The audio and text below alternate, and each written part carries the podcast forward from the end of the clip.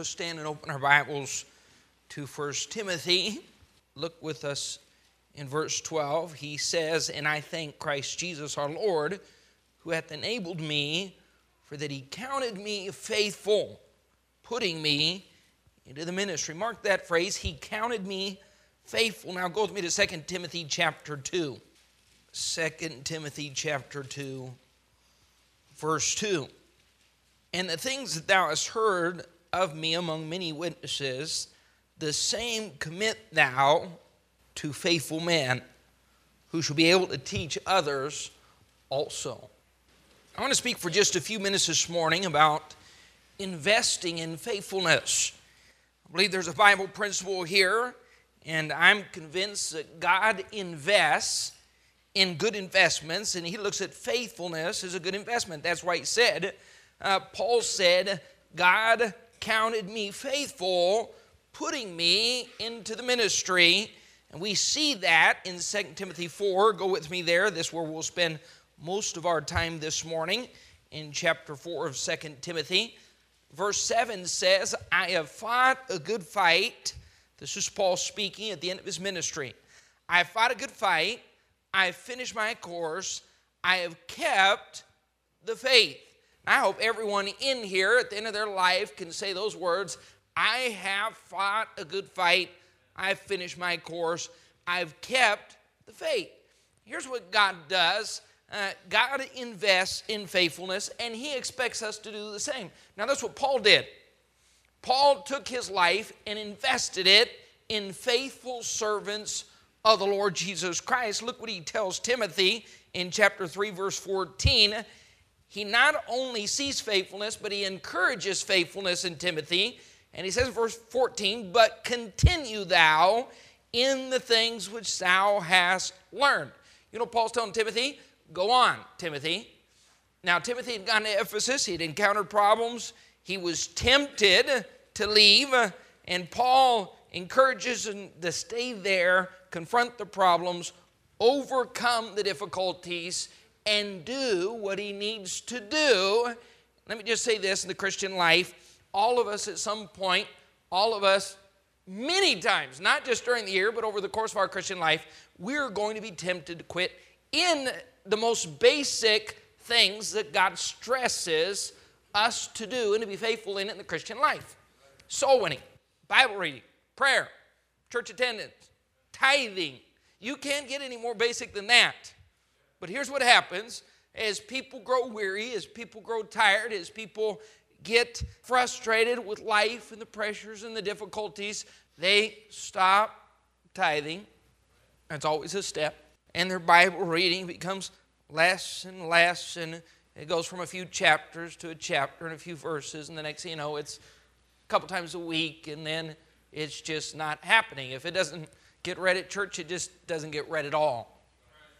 And then church is not seen uh, as such an important activity, and a service is missed here and a service is missed there. And it starts gradual, but it's the type of thing where we simply begin to let things slip. And here's what Paul was telling Timothy continue thou in those things. Timothy, if tithing was right when you first became a Christian, it's right now. If going to church was right when you first got saved, it's even more important now. Timothy, if you were a soul winner when you were a young Christian, a new Christian, be a soul winner now. Go on, continue on in those things. Then look what he says in verse 15 that from a child thou hast known the holy scriptures, which are able to make thee wise unto salvation. All scripture, Timothy, all scripture is given by inspiration of God. It's all profitable for doctrine, for reproof, for correction, for instruction in righteousness. So, Timothy, don't just go on, but keep on growing. Grow on. Look what he says in verse 17 that the man of God may be perfect and thoroughly furnished unto all good works. So, Timothy, at this point, had been with Paul for at least 12 to 15 years. And we probably see a very mature Christian, but he hadn't reached the pinnacle. Paul didn't say, you know what, you know enough, you've grown enough, you're okay right there, you can get comfortable. And Paul's encouragement and exhortation to Timothy was Timothy, you need to grow on. Then look what he says in verse 2 of chapter 4. Go to the next chapter. chapter 4, verse 2. Preach the word, Timothy. Be instant in season, out of season. Reprove, rebuke, exhort with all long suffering and doctrine. Said Timothy, you need to sow on. Here's what happens the Christian life. We know the law of reaping and sowing, but because it takes so long to reap, we get discouraged sowing. And whether it's sowing the right principles in our children or whether it's sowing the right things for our future, whether it's sowing the gospel seed, uh, we just get tired. The harvest is not as great as we'd hoped or expected. It just takes too long to see a result. And so sowing at some point becomes less and less. Paul said, Timothy, now that you've been in the ministry for 15 years, don't forget, you keep sowing. You preach the word. Doesn't matter what everyone else is doing. He said, Here's what's going to happen. Verse 3 The time will come when they will not endure sound doctrine. Sowing won't be so popular. Preaching the word won't be so readily accepted. But what do you do, Timothy? You just preach on. They shall, verse 4, turn away their ears from the truth. What do you do when people don't want to hear? What do you do when people don't want to listen?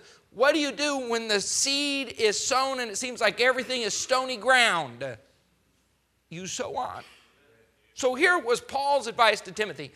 Paul knew God's principle was that he invests in faithfulness, he blesses faithfulness, and Paul wanted to establish that same faithfulness in this young man. So he said, Timothy, you need to go on, you need to grow on, you need to sow on, you just need to keep on doing that which is right. Now, look what Paul says, because not everyone he invested in was of the same character or caliber as Timothy, chapter 4, verse 10.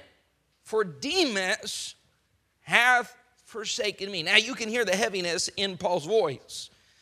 Demas hath forsaken me, having loved this present world, and is departed. Now, this is not the type of testimony any Christian should have.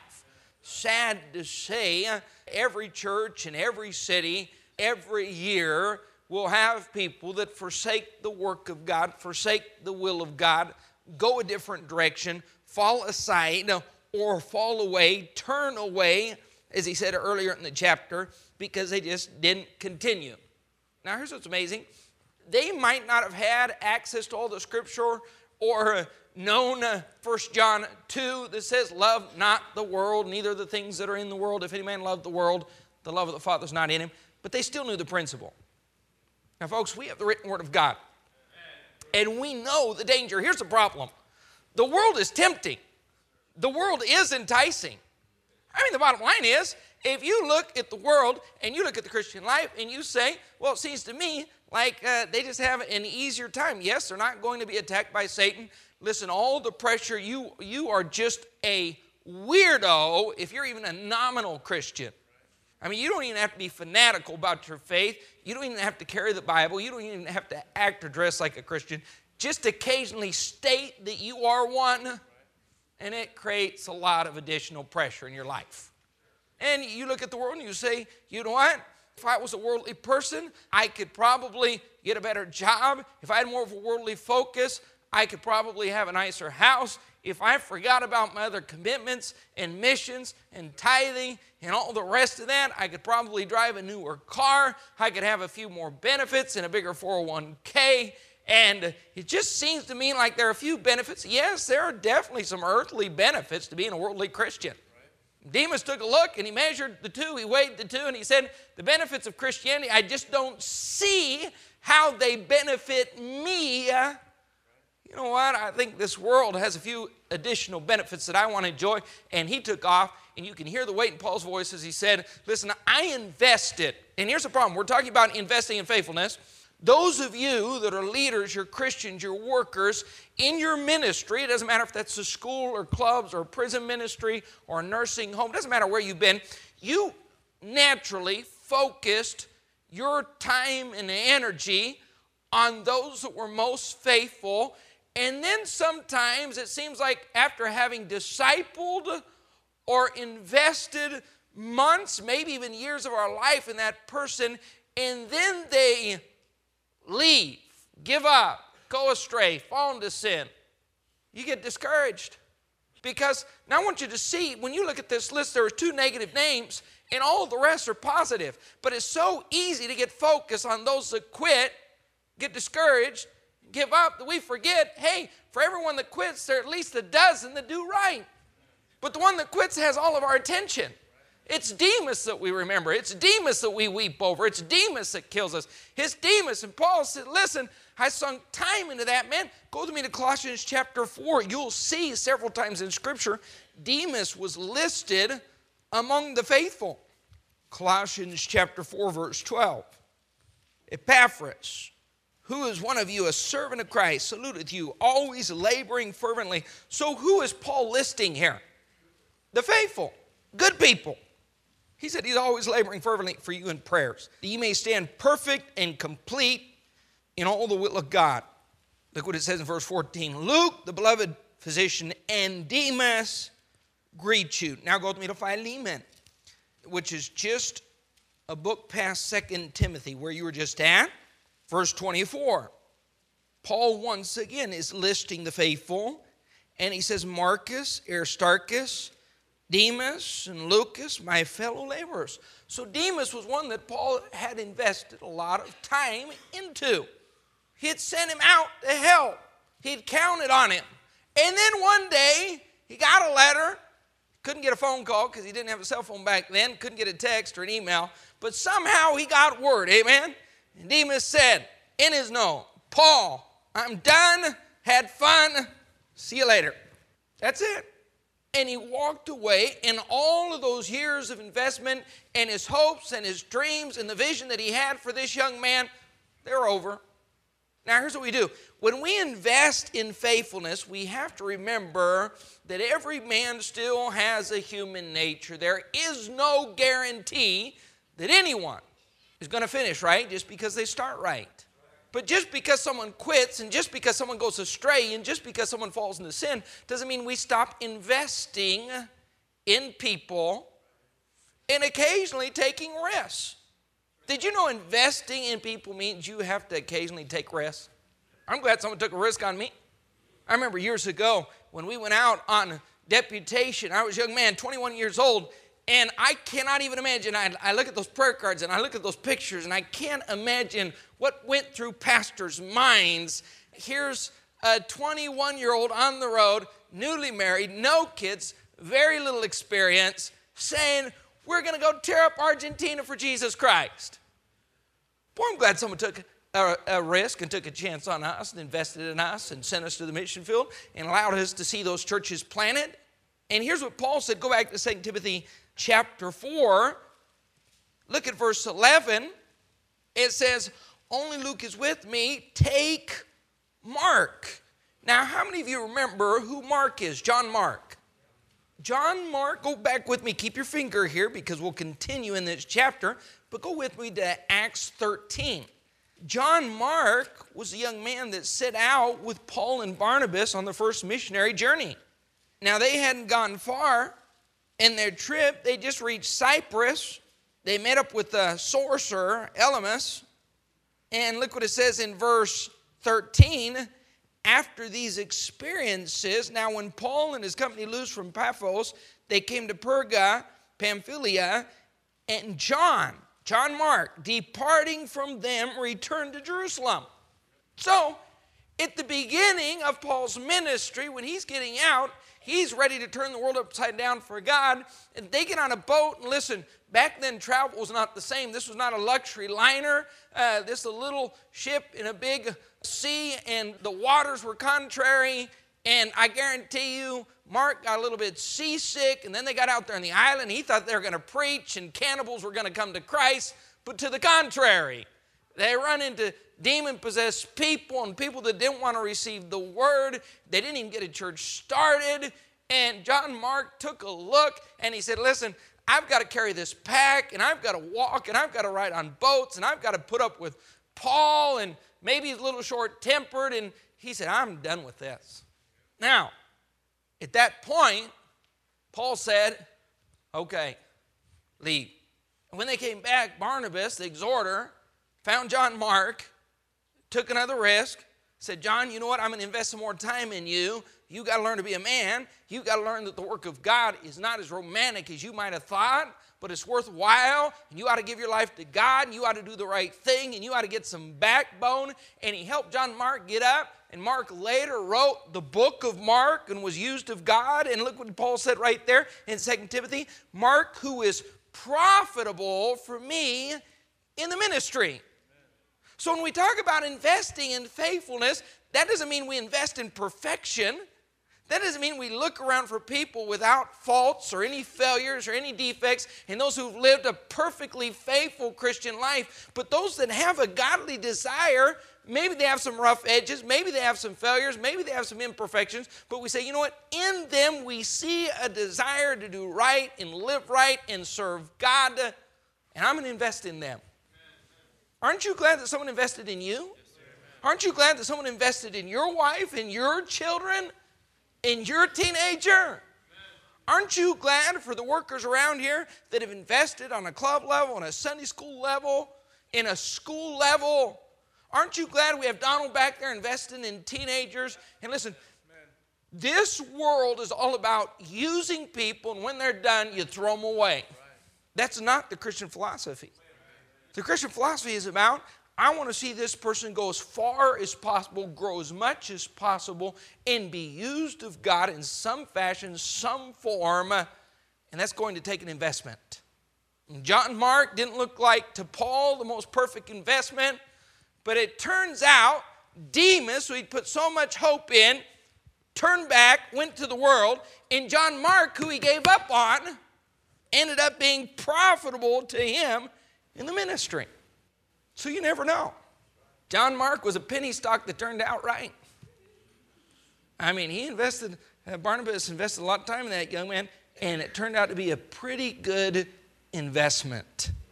Now, look at some of the other names that are mentioned here in verse 10. It says, he mentions Demas first, and that's usually where our focus falls. But look, there are other names. Crescens. How many of you recognize that name? Can tell me something about this young man and what he did for his local church? Anybody at all? No one. It's not surprising because I can't either. There's no other mention of him, no details about his faithfulness. Look what it says in verse 12. And Tychicus. Now, the scripture does say a little bit about this young man. He was a servant who often delivered the epistles that Paul had written. Look what it says in verse 13 the cloak that I left at Troas with Carpus. How many can tell me something about Carpus? These aren't very well known servants.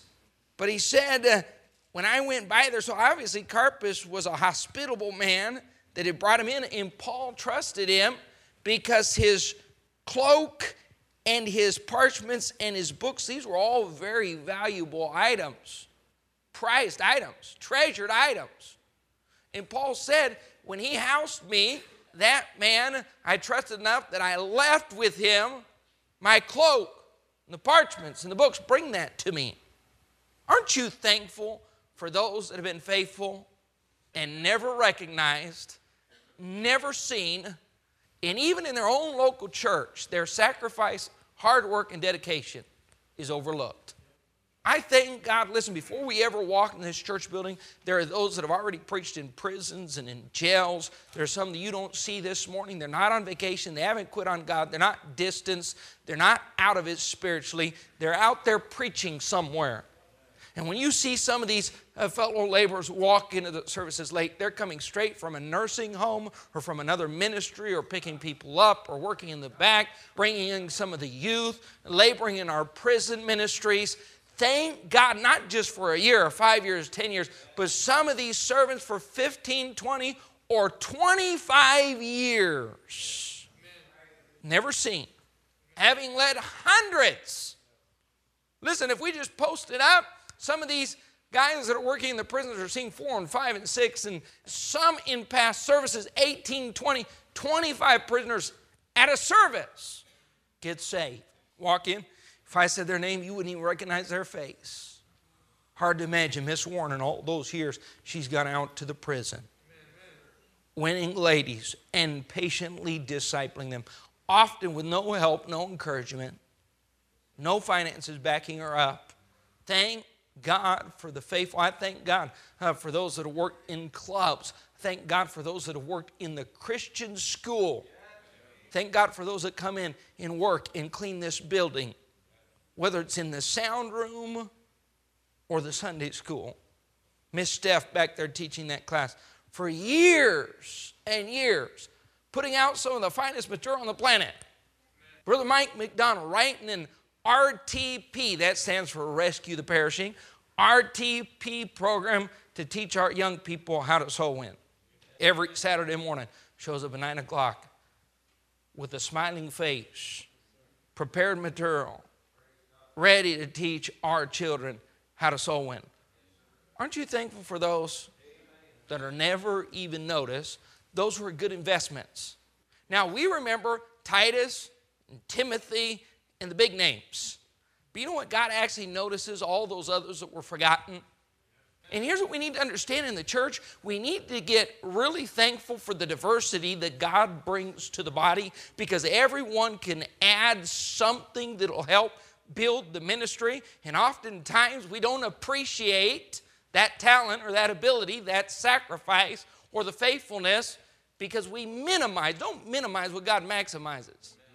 We minimize that and say, well, you know, uh, you take all those things, although they're considered minimal or smaller, you take all those things and add them up, boy, you would collapse a church overnight if each one of those individuals thought his work was unimportant. Thank God for Crescens, for Tychicus, for Carpus. I don't know what else they did besides hold on to the books, the parchments, and the cloaks, or deliver the epistles that were written by Paul, but it was all important. We ought to thank God for those that have been faithful just forever. You ever notice that in the church? There's some people, they've just been faithful forever. I mean, you think back, and you can't ever think of a time when they weren't just faithful. It must have been that they were born faithful. Mom and dad pulled them out of the hospital, and they were just faithful from the very beginning. There are a few people that he mentions in here. Look what it says in verse 10. The first one he mentions is Titus. Go with me to the next book after Second Timothy. That's Titus, chapter 1, verse 4. Now we know Titus was a faithful young man who Paul had invested a lot into. It says in verse 4 To Titus, mine own son, after the common faith, Grace, mercy, and peace from God the Father and the Lord Jesus Christ our Savior. For this cause I left thee in Crete. Now, Titus had just been faithful. He said, I count on Titus. I know this young man will do exactly what he's supposed to do. Now, the Cretians and what was going on there at the church at Crete, there was a lot of fleshliness, and Paul left Titus to correct that and address that problem. And Titus did exactly that, stayed faithful there at the church at Crete but we find him often mentioned in Corinthians too. We know he'd worked there at Corinth, but Titus just been faithful forever. Look what it says in verse 11. Only Luke is with me. How many of you remember who Luke was? Luke, the physician, called the beloved physician. Now, when we think about Paul, we think about his ministry, we would say Paul and Barnabas, Paul and Silas. But who logged more miles on missionary trips than any of the other companions of Paul, most likely.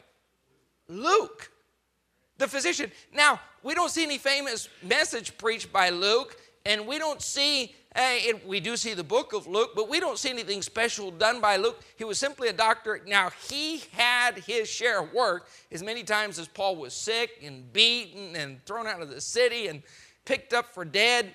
Listen, surely Luke had his obligations and responsibilities, but he was probably simply a friend, a companion, a soul winner, a do it all type of person. But let me ask you this when you think of Luke, you think of faithfulness. He's just always faithful.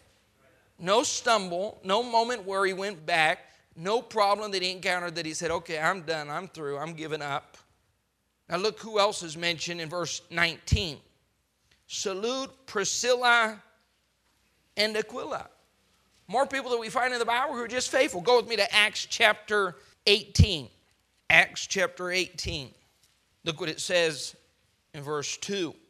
He found a certain Jew named Aquila, born in Pontus, lately come from Italy, with his wife Priscilla.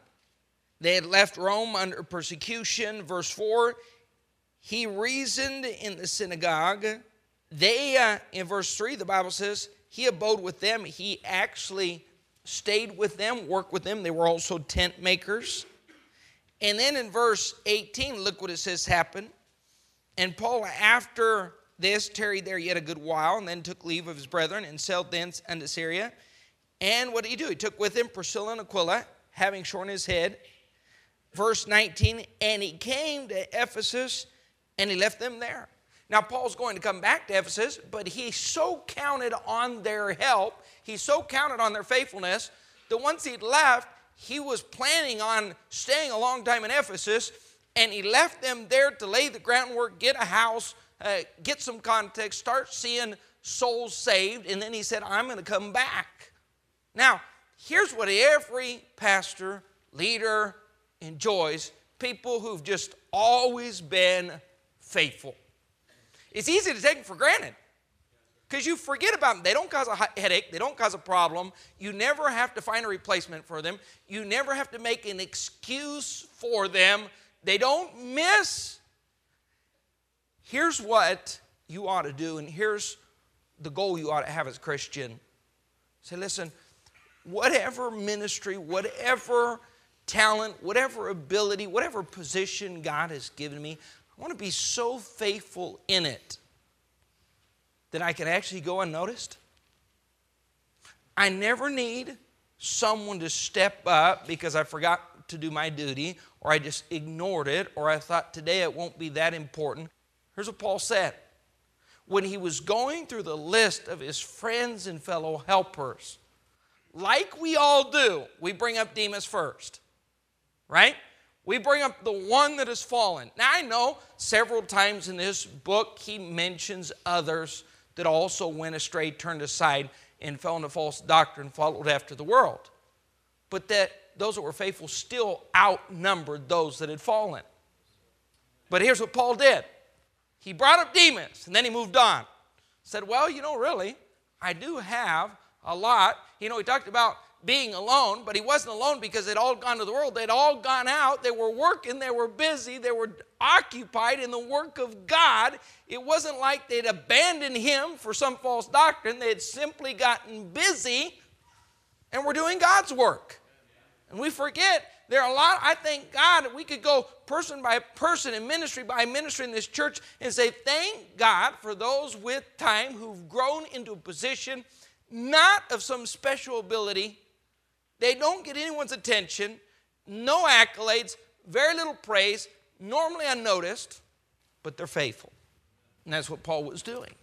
He said, Listen, God invested in me. I thank God He counted me faithful, putting me into the ministry. And then here's what He said I'm going to take my time, my effort, my energy, and reinvest it in faithfulness. Look what it says in verse 16. Go back with me to 2 Timothy 4. 2 Timothy 4:16. At my first answer, no man stood with me, but all men forsook me. I pray God that it not be laid to their charge. Notwithstanding, what's Paul saying? The Lord stood with me. Now he says several things in these verses. You ought to highlight them in your Bible. He says, The Lord stood with me, He strengthened me, that by me the preaching might be fully known, that all the Gentiles might hear and I was delivered out of the mouth of the lion. The Lord shall deliver me from every evil work. He will preserve me unto his heavenly kingdom, to whom be glory forever and ever.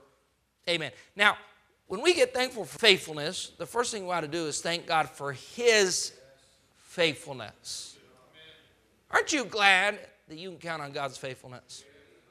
You know, the same God that took care of me when I went to college is the same God that's meeting my needs 20 years later. The same God that enabled me, putting me into the ministry, give me grace, helping us start churches, strengthening us during those low times, valleys, and bad minutes and bad moments, is the same God that strengthens us now. And here's what Paul said looking back on his life. He said, Listen, I wasn't always faithful. Those that surrounded me were not always faithful. But the good thing is, God was always faithful. He stood with me when no one else did. You know, sometimes, now it's simply not the truth, but sometimes we convince ourselves that we're standing all alone. But a pious spirit. Now, I'm the only one that's standing for right. Not really. There are literally thousands, hundreds of thousands, millions, not just across this planet, but in the United States of America, that are standing. You're not standing all alone. You may feel like you're standing all alone because you're standing in a lost world. You're standing in a place of employment where you're the only Christian in that environment. But you're actually not standing alone. And God is faithful to strengthen, God is faithful to deliver, God is faithful to preserve me, not just on a physical level, but a spiritual level. Aren't you glad that God is capable and faithful to preserve your salvation? Otherwise, we would have a serious, serious problem. Aren't you glad that God's faithfulness doesn't depend upon our faithfulness? Aren't you glad for God's patience? How many of you ever lost patience with yourself? How many of you, if you were God, you would have given up on you? How many of you, if you were God, you would have just gotten rid of yourself? You would have said, No, that's enough mistakes. Hey, you've, you've uh, fallen enough. You've blown it enough. Here's what I'm going to do I'm just going to go ahead and remove you now to keep you from embarrassing yourself, your family, your church, and me. Now, look what it says in verse 19. Because here are the rewards of faithfulness. I know too often in the Christian life, people stop being faithful because they don't see the visible rewards. Verse 19 Salute Priscilla and Aquila, the household of Onesiphorus. Erastus abode at Corinth. Trophimus have I left at Miletum sick. Do thy diligence to come before winter. Eubulus, Pudens, Claudia, and all the brethren. The Lord Jesus Christ be with thy spirit. Now, what is the reward of faithfulness. You know what the reward is? Paul was looking back and saying this. Go back with me to verse 17. There's a key phrase here. He said, The Lord stood with me, the Lord strengthened me. Then what does he say? That by me the preaching might be fully known and that all the Gentiles might hear. You know what the reward was? Listen, his first trip, he could have quit. I mean, after that first shipwreck, after the first demon possessed person that he encountered, after the first time he was thrown out of the synagogue or thrown out of the city, after his first stoning or his first beating, he could have and should have, humanly speaking, he should have quit. Now, why didn't he do that? He stayed faithful to the Word of God. Here was his reward churches planted, books of the Bible written, young men were trained. That didn't happen in a week. That didn't happen in a year. That happened over a lifetime of ministry. And here's what we want because we work for a day or for a year or for five years and we want to see an immediate reward. We don't understand that reward is accumulated over time. That reward will be seen in our children down the road. That reward will be seen in our marriage. That reward will be seen in heaven. That reward will be seen in those ministries. That investment in people doesn't pay off after two minutes or two months or even two years. I thank God when we went to Argentina, there were times we wanted to quit. We knocked on 5,000 doors before we saw our first soul saved. 5,000 doors. And then that man that got saved, Juan, showed up over to our house, not because I had witnessed to him, but because, because he found a track. He was curious. He lived next door and he was drunk. So he came to the house drunk, and I invited him in. And, and, and Kim looked at me like, What are you doing bringing a drunk into my house? Now, here's what we do we like to during those moments when it seems like nothing is happening and God's not working and His word is failing and the seed is not producing, that's when we want to back up, give up, and quit. But that reward is seen years down the road.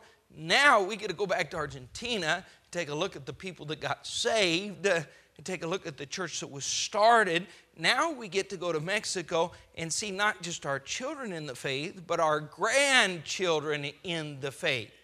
Years later, you look at the investment. I remember when we went to Mexico in the first eight months, just trying to find a building, just trying to get started, and just getting some converts and discipling and sorting through those who were going to stay and those that wouldn't stay. I remember years ago, one of our young men that we began investing in was a great soul winner, loved God, but he loved soccer. And in between 2000 and 2008, during that eight year period, Pachuca, the team that was in our city, they won the championship five times and won the international championship two times. They're the best soccer team in South America for a short period. Well, because he loved soccer and because the stadium was only five minutes from our house and where he lived, and because oftentimes the championship was two games and it fell on a Wednesday night, a Sunday night, there's a temptation. one Wednesday night, championship game, Alex wasn't in church. I knew where he was. So after the service that evening, I pulled up to his apartment and I sat in my truck and I waited. I had to wait about 45 minutes, but the wait was worth it because here came Alex. His face was painted half gray, half blue. Had on his Tuzo shirt and his soccer shoes and his big uh, Pachuca flag. And he came a whistling up. Pachuca, I knew Pachuca had won just by the smile on his face, but he came walking up, and just about the time he got in front of my vehicle, I honked the horn. He looked over and his face fell. I mean, literally off his head, not the paint, the whole face. There was a look of shock and surprise, and I just got caught. And he just stood there, and I opened up the door and I said, Alex, you got a second? What is he going to say? Oh, no, preacher, I'm busy. I said, climb in. He climbed in the car, and I said, Alex, listen, if you're going to be used of God, you better understand faithfulness. And I, I want you to know something. I'm not going to invest one more day, one more week in you if I'm not for sure that I'm investing in faithfulness. And if a soccer game, which I enjoy. And I, I, listen, we went to games and I've taken Christopher to championships, but I'm not going to miss a church service for a soccer game. I said, Alex, you are going to be used of God and you're a soul winner and you're studying for the ministry. That means there are certain things that have to be sacrificed, and faithfulness has to be your first priority. Or I can't make that investment in you. You know, Alex never missed another service for a soccer game. And Alex is pastoring a church. Alex preached Billy's last missions conference. Alex has preached camps around Mexico. How is it that you take a kid with a big nose and a love for football, very little brains, and you see him pastoring a church and probably the greatest soul winner that we ever trained in the ministry? Because God invests in faithfulness. He wants us to invest in faithfulness. And the way to be used is not by throwing your talents and abilities up there on the platform saying, God, uh, look what I have. I hope you're impressed. God says, I want to see one thing in you. I want to see faithfulness. And look what it says in verse 21, and we're done. 22. The Lord Jesus Christ be with thy spirit. Here's the key Pastor, how do I do it? God invests in faithfulness. He wants me to be faithful. I'm supposed to invest in faithfulness. How do I stay faithful? You better focus on your spirit. Isn't it funny that Paul didn't just say, God bless you and give you grace and peace and mercy? He said, God bless your spirit. Because if you're going to make it, it all boils down to your spirit. Because the battleground is the mind and Satan will play with your mind. And when he plays with your mind, he's going to play with your spirit. And when your spirit goes downhill, guess what's next? Your soul winning, your Bible reading, your prayer life, everything that's good and right. And when your spirit is sour, and when you're low and you're beat up, you're going to back out of God's will. Paul said, May the Lord bless your spirit Timothy. Because, Timothy, you're going to be attacked and you're going to have bad days and you're dealing with false doctrine and you're, you're going to invest, Timothy, in young men at that church at Ephesus. And just like I had young men abandon me, you're going to have young men abandon you. And you'll have a few surprises and a few shocks and a few people that you never expected to quit, they'll quit. Timothy, last words of advice to you. May God bless your spirit. Timothy didn't have any leadership conferences to bless his spirit. Timothy didn't have a full library where he'd go pick out a book and say, Well, I know that's an author that blesses my spirit. He had to say, God's the only one. I need to get a hold of God. And when I see all these factors in life affecting my spirit, they're going to affect my faithfulness sooner or later. And let me ask you this if you are a good investment, are you investing in faithful people? Say, I'm going to move past my own little world. I'm going to get my focus beyond me and start investing in someone. That may mean discipleship, in additional ministry, additional time, additional sacrifice. Who are you personally investing in? But even in our ministries, here's what we do we get so involved in the ministry and we get so involved in the details of the lesson or some other aspect of our duty that we forget we're actually investing in lives and in people. And my primary focus and concern ought to be that's an individual, that's a person there. That person has a face, a soul, a heart. And I'm going to take some of my time, some of my energy, and invest it. Because I know down the road, this might be the next Titus. He might be the next Timothy. I'll take the risk. And let's see what God does